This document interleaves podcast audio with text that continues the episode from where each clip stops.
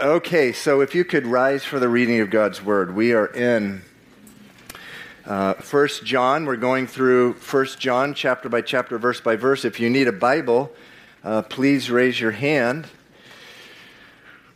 Anyone need a Bible? And an usher will run to you. You got to raise your hand nice and high. So I'm getting myself ready up here. I think maybe just one more week on this seat. Thank you.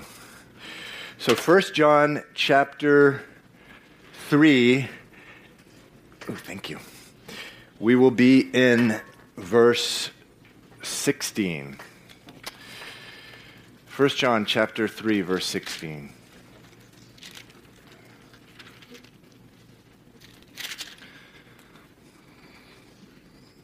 Rather, verse 14 says this We know that we have passed from death to life because we love the brethren. He who does not love his brother abides in death. Whoever hates his brother is a murderer.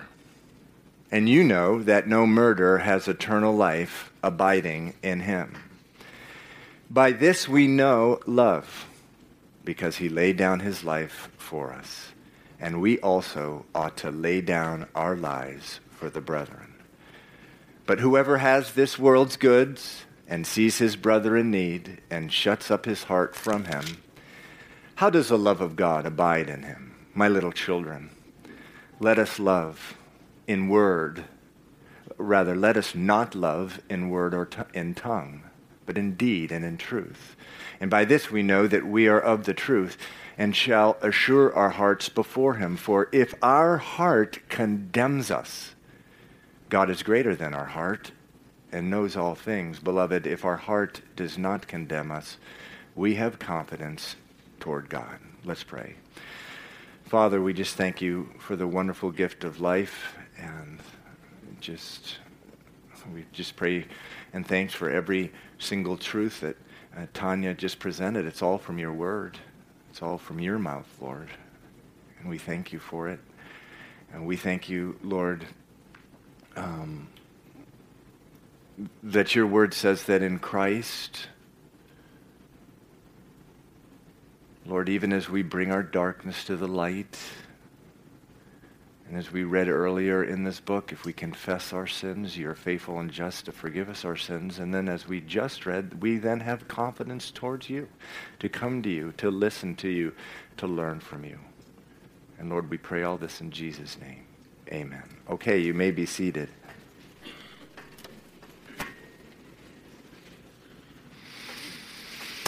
Okay, so John, he is really, really serious about this loving each other thing. You know, 50 years before John wrote this letter, John was at the Last Supper, and it was the night before his crucifixion, and Jesus, looking John and the other apostles in the eyes, said to them, He said these words. He said, A new commandment this is John 13, 34 and 35. A new commandment I give to you that you love one another as I have loved you, that you also may love one another. By this, all will know that you are my disciples if you have love for one another. And you know, although John received this admonition from Jesus over 50 years before he wrote this letter, it could just as well have been uttered the day before because it's just burning so intensely in him still. And, that, and that's by the Holy Spirit. It, it's so fresh in his mind, so much uh, uh, did those words still burn like a flame within him. Again, a new commandment I give to you that you uh, uh, love one another as I have loved you, that you also love one another. By this, all will know that you're my disciples if you have love for one another. So, again, here is John writing First John, uh, 50 or 60 years later. And in this letter, he's just so fearsome, so uh, in a good way, so bold, so intense about this loving one another thing, so much so that he says here in verse uh, 14, we read it, we began with it, he says, um, in that verse that loving one another is the mark, it's the evidence of being a Christian. If you don't have love for brothers and sisters in Christ, if you have a coolness towards them, an apathy towards them, if you look down upon them, uh, if you find yourself always bored with them, if you're aggravated, find yourself avoiding them, there's seriously, you need to question this is John's words, not mine whether you are in Christ, whether you are a Christian, whether you really have a relationship uh, with Jesus Christ. Do you not know that we have passed from death to life? Verse 14 says, because we love the brethren. That's the mark of a Christian. Last part of the verse 14, he who does not love his brother abides in death. Now, if that were not uh, intense enough, he goes on in verse uh, 15 and he says, Whoever hates his brother is a murderer. And you know that no murder has eternal life in him. Now, that doesn't mean that God does not seek out murderers, forgive them, and save them and give them eternal life. He most certainly does. Moses was a murderer, David was a murderer. Paul, who wrote a third of the New Testament, was a murderer. God, Jesus, sought them out, forgave them, saved them. He does. Uh, but what John is saying here in verse 15 is a person who practices murder, hating a brother or sister in Christ, uh, uh, in Christ. John says, and actually Jesus does too in Matthew chapter 5, is practicing murder. If you practice hatred or hold on to bitterness, hold on to, yeah, I have that right to hold this onto this, if, if that's you, you may not be saved. John's words, the Holy Spirit's words, not my words. John is serious about this love thing. And, and if you think he talks a lot about love uh, up to this point in chapter 3, he's barely gotten started, this guy. I, I mean, if you move to the next chapter, chapter 4, just flip with me, I'm going to go through this really, really quick. If they're translating, uh, bendiciones uh, uh, as you're trying to do this. Uh, v- verse 7 says, Beloved, let us love one another, for love is of God, and everyone who loves is born of God and knows God, of chapter 4. Verse 8, He who does not love does not know God, for God is love. In this, the love of God was manifest toward us, that God has sent his only begotten Son into the world, that we might live through him. In this is love. Not that we loved God, but that he loved us and sent his son to be a propitiation for our sins. Beloved, if God so loved us, we also ought to love one another. Skip down to verse 16. And we have known and believed the love that God has for us. God is love. And he who abides in love abides in God and God in him. Love has been perfected among us in this, that we may have boldness in the day of judgment, because as he is, so we are in this world. Therefore, there's no fear in love. But perfect love casts out fear because fear involves torment. But he who fears has not been made perfect in love. We love him because he first loved us. If someone says, I love God, but hates his brother, he's a liar. For he who does not love his brother whom he has seen, how can he love God whom he has not seen?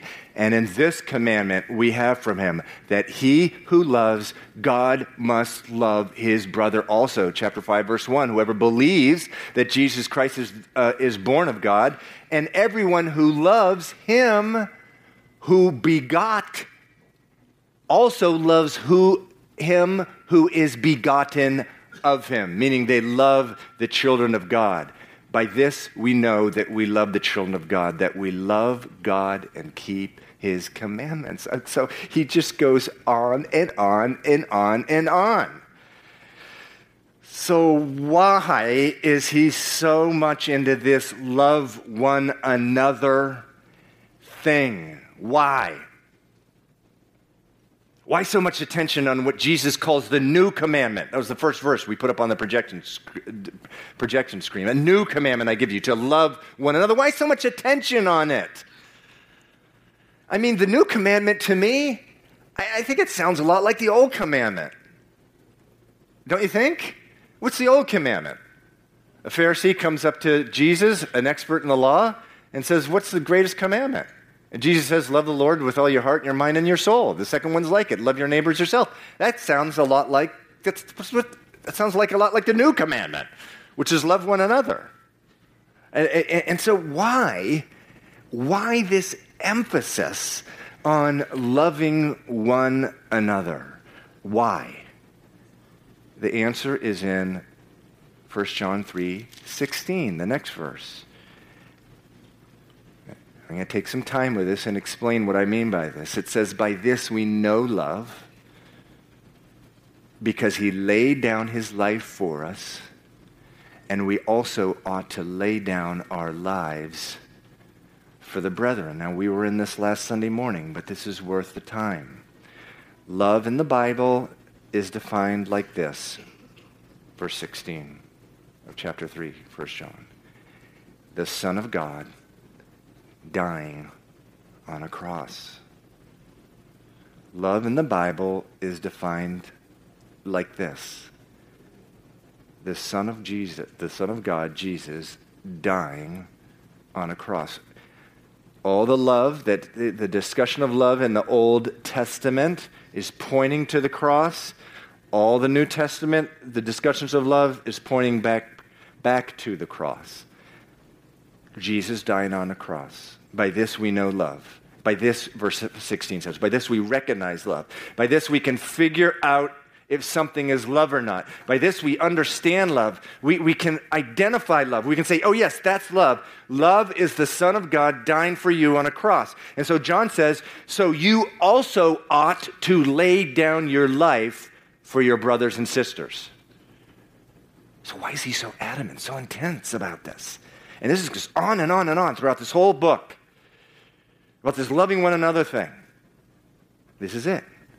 Because when you love one another, the way Jesus loved, dying on a cross, when you love one another like that, you are giving the dying world a picture of the gospel, a picture of what Tanya just described, a picture of Jesus dying on a cross for them.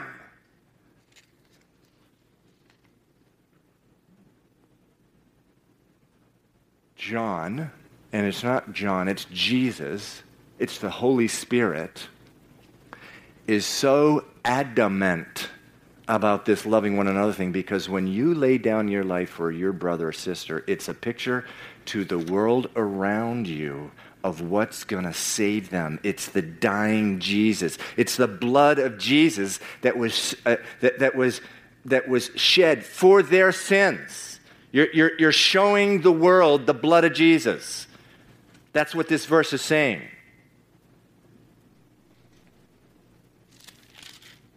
John 14, 10 and 11 say, uh, rather 1 john 4 10 11 say the same thing. And this is love. Not that we love god but that he loved us and sent his son to be the propitiation for our sins. Beloved if god so loved us we also ought to love one another. Same thing. Love is jesus dying on a cross. Now you guys go and love like this. Now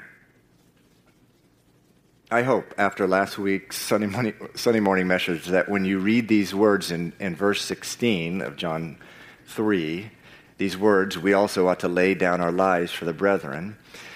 I hope after last Sunday morning's message that when you hear those words, you're not thinking about, well, that means, you know, taking a bullet for my brother in Christ. Man, if I was with some brothers and sisters in Christ and someone came along with a gun and demanded that one person die for everyone else, I'd be the first one to step up to the plate. No. That's not what he's talking about. That's nice that you think that. That's, that's swell. that you, that you think that. Uh, uh, uh, but that's not what this verse is talking about. Thinking about the verse like that, listen, this is important, is just an excuse not to love.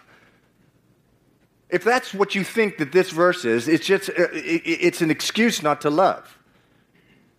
Because the chances of something like that happening are one in a million. And this verse about laying your life down is not talking about things that happen once in a lifetime, it's talking about things that happen every day that you're going to need to love through. Different things that happen in your life in which you lay down your life, and by doing so, you're giving the people around you a picture of Jesus and the blood pouring out on the cross.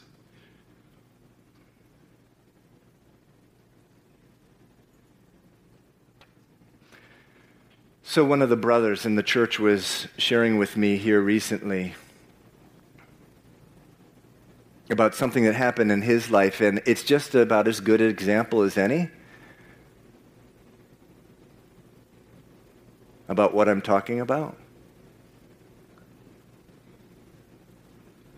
It's just about a good example as any. Verse 16, by this we know love because he laid down his life for us, and we also ought to lay our, our lives uh, down for our brethren. So, this brother, he's in our church.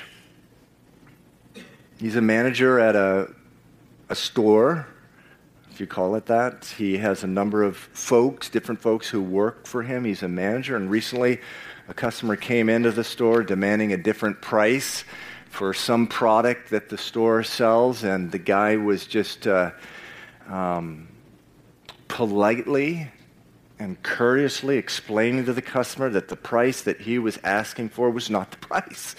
And, and, and he was giving him the proof, and, but, the, but, this, uh, um, but this brother uh, just said, Look, sir, you know, you know what? I'll just give you the price. Go ahead, take the price.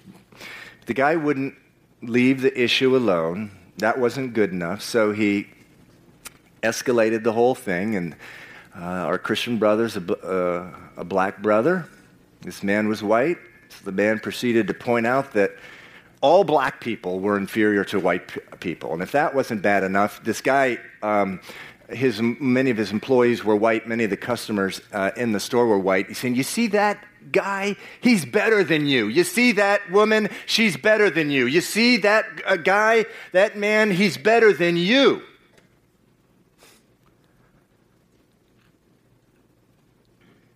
And the brother told me that just all this time, he's just praying in the Spirit to the Lord, help me, Lord. Help me be like Jesus. Help me control myself. And, and you know, the guy's continuing, uh, and, and she too, she's better than you. And, and, and our, our Christian brother just turned to him and she said, he said, you know, sir, have a nice day. And he got up and he walked out. The guy came back a week later.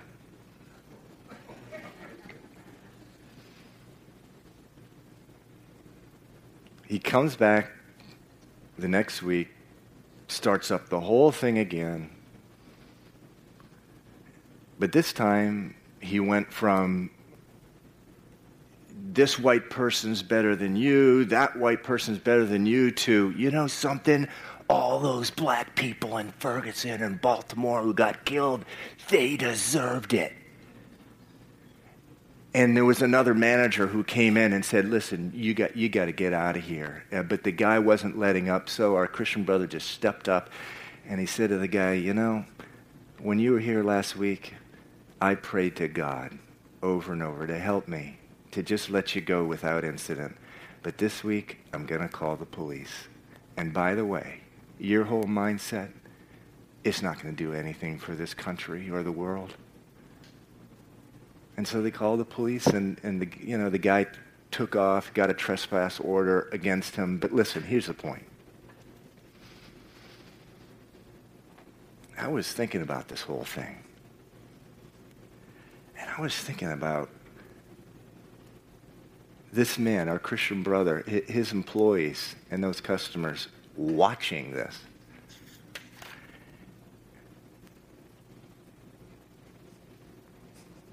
Just watching the patience, the self control, the courage, the long suffering. watching him lay down his life for this man, but also the people around him, laying down his life. The guy wasn't a Christian brother, but he was laying down himself like he was. And I was thinking, the men and women watching this, they got to see the very picture of Jesus Christ dying on a cross. When Jesus was dying on the cross, the Bible says that he was unrecognizable at the point that he was laid on the cross.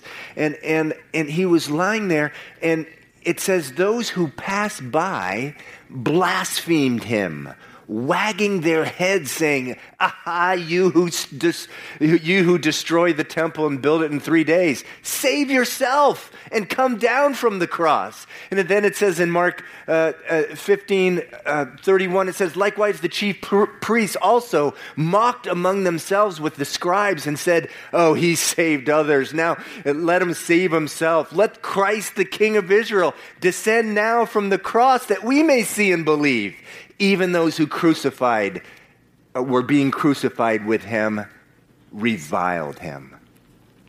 And I was thinking, what a picture of the cross. Listen. Now back up. Uh, you know, back up and pause for a second and think about our Christian brother. Can you imagine him now going to one of his employees or a customer who witnessed this and saying, I want to share something with you. God created man perfect. But he sinned. We sinned. You sinned. I sinned against God. The Bible says all have sinned and fallen short of, the, uh, uh of God's glory. And, and, and it says that God is just and He's got to punish us for our sin. And the punishment for us for our sin is, is death, eternal death, as it should be. He's God and we sinned against Him. But God loves us. He doesn't want us to die. He, he sent His only Son into the world. And now, by putting your faith in Him, your trust in Him, you can have eternal life. Now, can you imagine? With the weight of his testimony behind them, having witnessed that incident, what that message of love is going to do to the person hearing it? Can you imagine? They've already seen the picture, the, the, the picture of D- Jesus tying the cross in this man's life.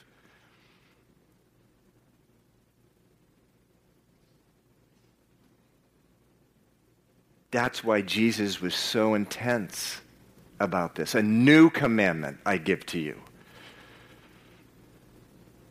That's why John can't stop talking about this new commandment love one another. It says again in verse 16, by this we know love. He laid down his life for us. Now you go do the same thing. It's going to be the picture of Jesus Christ in the people's lives around you. Every single one of you in here has people in your life who desperately need to hear that God loves them and is drawing them to himself and wants a relationship with them. So much so that he died for them. And he rose from the dead in order to pour out that free gift. The next verse, verse 17. says, But whoever has this world's goods and sees his brother in need and shuts up his heart from him, how does the love of God abide in him? In other words, it's not being willing to die or lay down your life for a brother sister. It's practically loving them in a practical, practical way. My little children, let us not love in word or in tongue, but in deed or in truth, opening up your house to a brother or sister in Christ.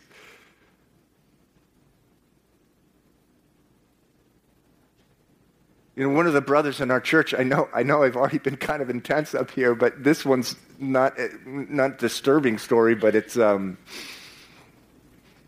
it's kind of it, it's, it's a great example of this. He, he is, we have a lot of, a, we have a, a number of nurses and nurses' assistants, and one of them was training at, at an old folks' home. And it was a place where a number of the old folks had, had lost their, their control of their bowels. I'll just say it.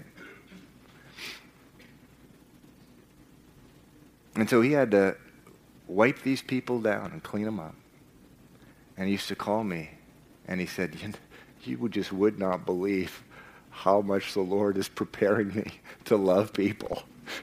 and then he, he called me again, and uh, a week later, no, no, you really wouldn't believe how God is preparing me to, to, to love and serve people. And, and, and, you know, this went on and on, but that really is what this verse is talking about laying down your life and serving. Not willing to die, but dying. Again, we put up the verse last week. Paul says we always carry around in our body the dying of the Lord Jesus. Strange verse. But as you talk about these, these things, it makes more sense, doesn't it? You're dying for someone, you're laying your life down for them. Verse 19 says, And by this we know that we are of the truth and shall assure our hearts before him. By what? By whether or not we love people and lay our, our, our lives down for them. That's how. By this, verse 19, we know that we're of the truth, if we're loving people. And, and then here in verse 20 and 21, uh, greatly um, misinterpreted verses. Uh, it, it, and, and, of all things, I, I want to end with them, and I'll, I'll try to make them simple. But it says, But if our heart condemns us, God is greater than our heart and knows all things. Beloved, but if our heart does not condemn us, we have confidence towards God. Now, let me try to I- I explain these two verses. Now, traditionally, um, some of you who are familiar with these verses may, um, ha- may have uh, heard that what this means when he says, if our heart doesn't condemn us, God is greater than our heart. You, you may have heard that um, what it means is, well, if we're under condemnation, that's not of God and God is greater than our condemnation, and He knows that we're not condemned. That's not what it's talking about at all. Uh, in fact, this particular word here from condemnation is a different word that is, than is used throughout the New Testament than the word uh, condemnation. This word here, it's the word, I think, paraginosko, which means against the truth. Uh, uh, what this means, it's talking about your conscience it's saying in verse 20 if your conscience is bothering you because you're not loving someone, you better just know this. God is even greater than your conscience, and He cares a lot more about the fact you're not loving each other than you do. Verse 20 says, But if our heart, uh, verse 21 says, uh, Beloved, if our heart does not condemn us, in other words, if we have a clear conscience, if we, if we, if we know we've been doing our best to love, it says we have confidence toward God. Praise the Lord. Don't you want that? Confidence towards, the law, uh, t- towards God. The Bible says in Hebrews that we need to enter into the place, into the throne of God with boldness and confidence, confidence to receive grace and mercy in our time of need. That is not going to happen if we have held on to bitterness into our life. Now, I speak this all to my own heart. Am I this perf- perfect, living, breathing example of, uh, uh, of, of always um, loving my brother or sister? Absolutely not. But that's why I love this letter because where did it all begin? First John 1 and is it 8? Verse 9. If we confess our sins, he's faithful and just to forgive us our sins and cleanse us from all unrighteousness. To the extent that we know full well that there is bitterness in our heart towards another Christian. We can, it's as easy as going to the Lord. He died for it. And saying, you know, I haven't been loving this person. Forgive me. It's the wonderful news of this letter, but this loving one another thing, this loving one another thing, so important. So important. And sisters. Well, let's close now in, in worship. I could ask the uh, worship team to uh, come up. And if you've been asked to pray, we have prayer at the end of our services. Please come up.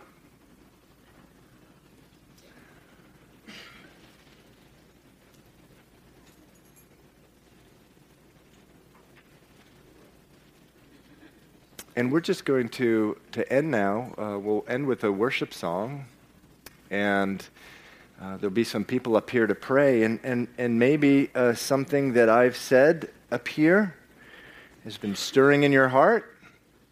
And you're thinking that you need to do some business with God and ask for that forgiveness that's freely yours.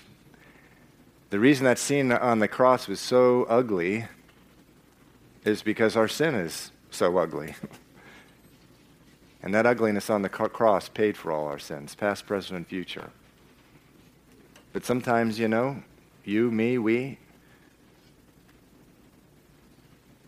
our heart condemns us. Our conscience is pricking at us. The word there in verse 19, it's the word know. It knows full well that we've been holding on to something. We need to take it to the Lord. We want to be a church that loves. We want to be a church that loves one another. We want to be a church that obeys Jesus as he's calling it the new commandment. We want to be a demonstration of it. So why don't you uh, rise now for a closing worship song? If you'd like to pray, please come up. We will be up here. Before we do, I'm going to, to close us uh, in prayer, and then we can just continue uh, praying and worshiping. Father, I just thank you for that picture on the cross. It says, You so loved the world, you sent your Son to die for us. And now go love one another. And Lord, we know that we can only do that with Jesus living inside of us. And I pray, Lord, for anyone in this room who's never responded to the good news that Tanya presented before this message. That though they have sinned and though they have acted as an enemy of God, that Jesus died for them, and now He knocks on the door of their heart and says, "Can I?" and is asking, "Can I come in?" If there's anyone here who's never said, "Yeah, come in, Jesus," please, Lord, I pray that you draw them to a relationship with you to salvation. Lord, everyone else, Lord, myself included, Lord, I just, just draw us into prayer now seeking you to love others like Christ. We pray this in Jesus' name.